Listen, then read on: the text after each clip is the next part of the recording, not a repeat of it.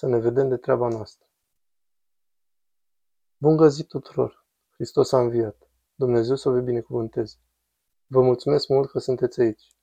Cuvântul meu de astăzi pentru dumneavoastră este numit să ne vedem de treaba noastră. Aceasta este o acțiune foarte importantă pentru un creștin. Acest lucru a devenit extrem de dificil datorită acestei epoci a informației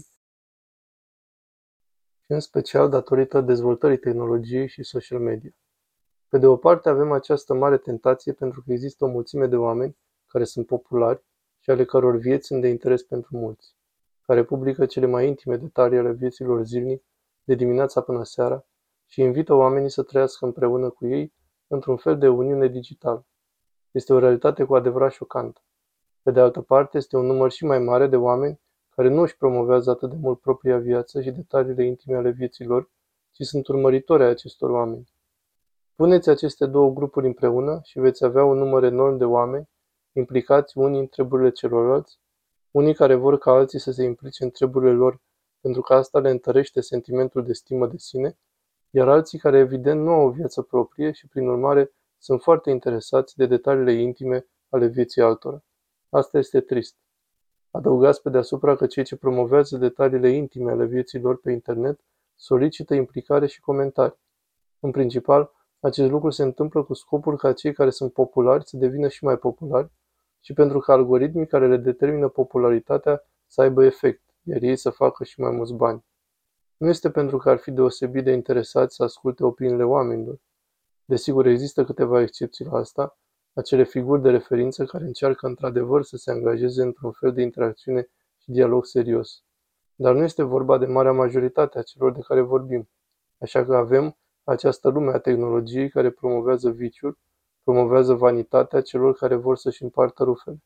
Și este tentant pentru cei care nu-și văd de treaba lor să-și bage nasul în treburile a tuturor și mai ales ale celor care sunt populari și cumva se simt bine că fac asta. Scripturile sunt foarte clare. Tradiția bisericii este foarte clară. Ca ne vedea de treburile noastre este o poruncă a lui Dumnezeu cel Sfânt. Să ne vedem de treburile noastre este ceea ce ar trebui să facem noi creștini. Permiteți-mi să vă împărtășesc câteva versete pentru edificarea voastră, în cazul în care nu mă credeți. Primul provine din epistola Sfântului Apostol Pavel către Tesaloniceni, capitolul 4, versetul 11. Să râvniți ca să trăiți în liniște, să faceți fiecare cele ale sale și să lucrați cu mâinile voastre. Ce text minunat!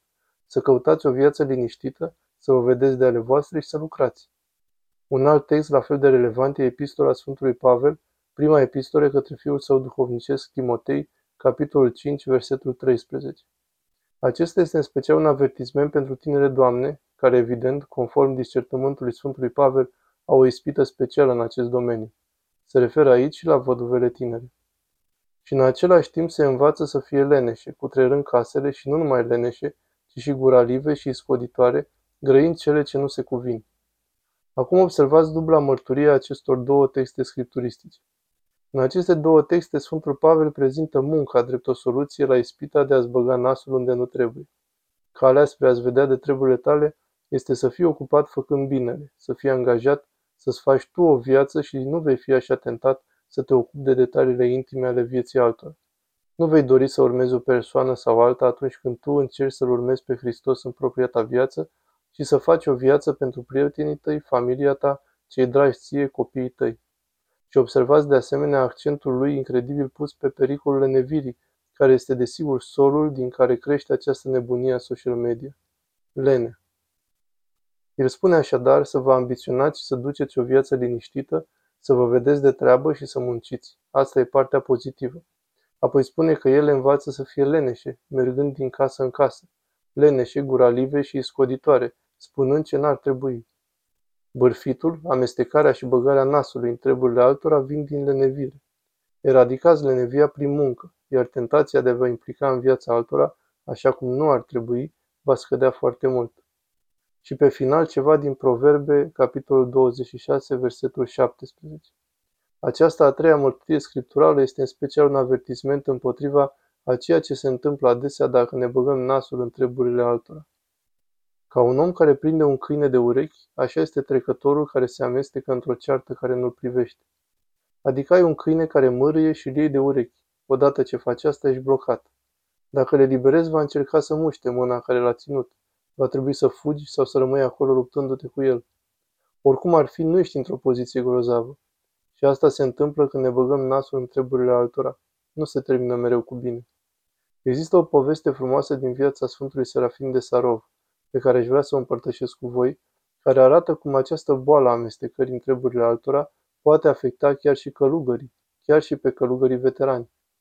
Povestea vine din acea perioadă din viața Sfântului Serafim, când se întâlnea cu cel care avea să devină fiul său duhovnicesc și pe care avea să-l numească slujitorul lui Serafim, Nicolai A. Motovilov, care a primit de la Sfântul Serafim marea revelație a scopului vieții creștine ca fiind dobândirea Duhului Sfânt și a fost proslăvit împreună cu Sfântul Serafim în lumina necreată.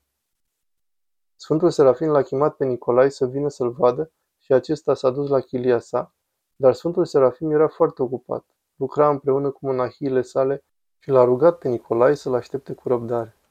Ei bine, a aștepta cu răbdare a însemnat două ore. Au trecut două ore până când Sfântul Serafim s-a întors. Și Nicolae aștepta cu răbdare și un vecin al Sfântului Serafim, călugărul Pavel Bătrânul, care locuia chiar lângă Sfântul Serafim, a început să se implice. I-a părut rău de tânărul Nicolae care aștepta acolo de câteva ore și a hotărât că va vorbi cu el și poate îi va oferi un sfat. Acesta nu a fost solicitat de Nicolae, a fost un sfat nesolicitat. Și de fapt, alegând să trăcănească și să învețe atunci când nu era voia lui Dumnezeu și să se amestece în viața lui Nicolai, l-a derutat pe tânărul Nicolai. Și când Sfântul Serafim s-a întors și s-a întâlnit în sfârșit cu Nicolai, iar restul este o istorie frumoasă, mai întâi s-a dus și l-a certat pe călugărul Pavel Bătrânul. Sfântul Serafim l-a certat și a spus la sfârșit, vezi de treaba ta. E un cuvânt frumos, vezi de treaba ta, spus de Sfântul Serafim chiar și către călugărul Pavel Bătrânul, vecinul său care făcuse o greșeală. Este foarte, foarte important chiar și pentru monahii și monahiile tinere să învețe acest lucru. De-a lungul anilor, enoriașii mei, ca și majoritatea enoriașilor din SUA acum, slavă Domnului, au făcut foarte multe pelerinaje la mănăstirile noastre locale. Și când mi se cere să le binecuvântez, de obicei spun același lucru. Nu te duci acolo să vorbești, te duci acolo să te rogi. Dacă vedeți călugări tineri care vor să vă vorbească mult, fugiți. Călugării și călugărițele tinere nu sunt veterani. Poți merge la o mănăstire și cineva proaspăt îmbrăcat ar putea să fi fost un criminal cu câteva luni înainte. Nu se cere realizarea vreunui mare nivel de sfințenie pentru a deveni călugări novice sau călugăriță novice. Sunt destui care merg acolo și nu știu aproape nimic. De aceea se numesc novici. Te duci acolo ca să vorbești cu starețul sau cu călugări sau călugărițe veterani și îmbunătățiți, care au o viață de lucrare duhovnicească și de căutare a iubirii lui Dumnezeu.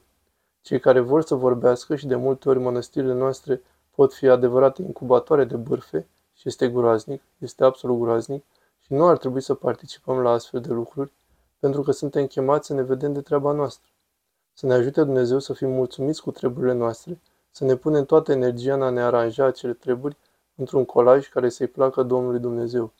Și dacă facem asta, dacă suntem angajați în această frumoasă lucrare, vom ceda mult mai puțin tentației de a ne băga nasul în treburile altora. Fie ca Dumnezeu să ne ajute să trăim în acest mod frumos. Dumnezeu să fie cu voi.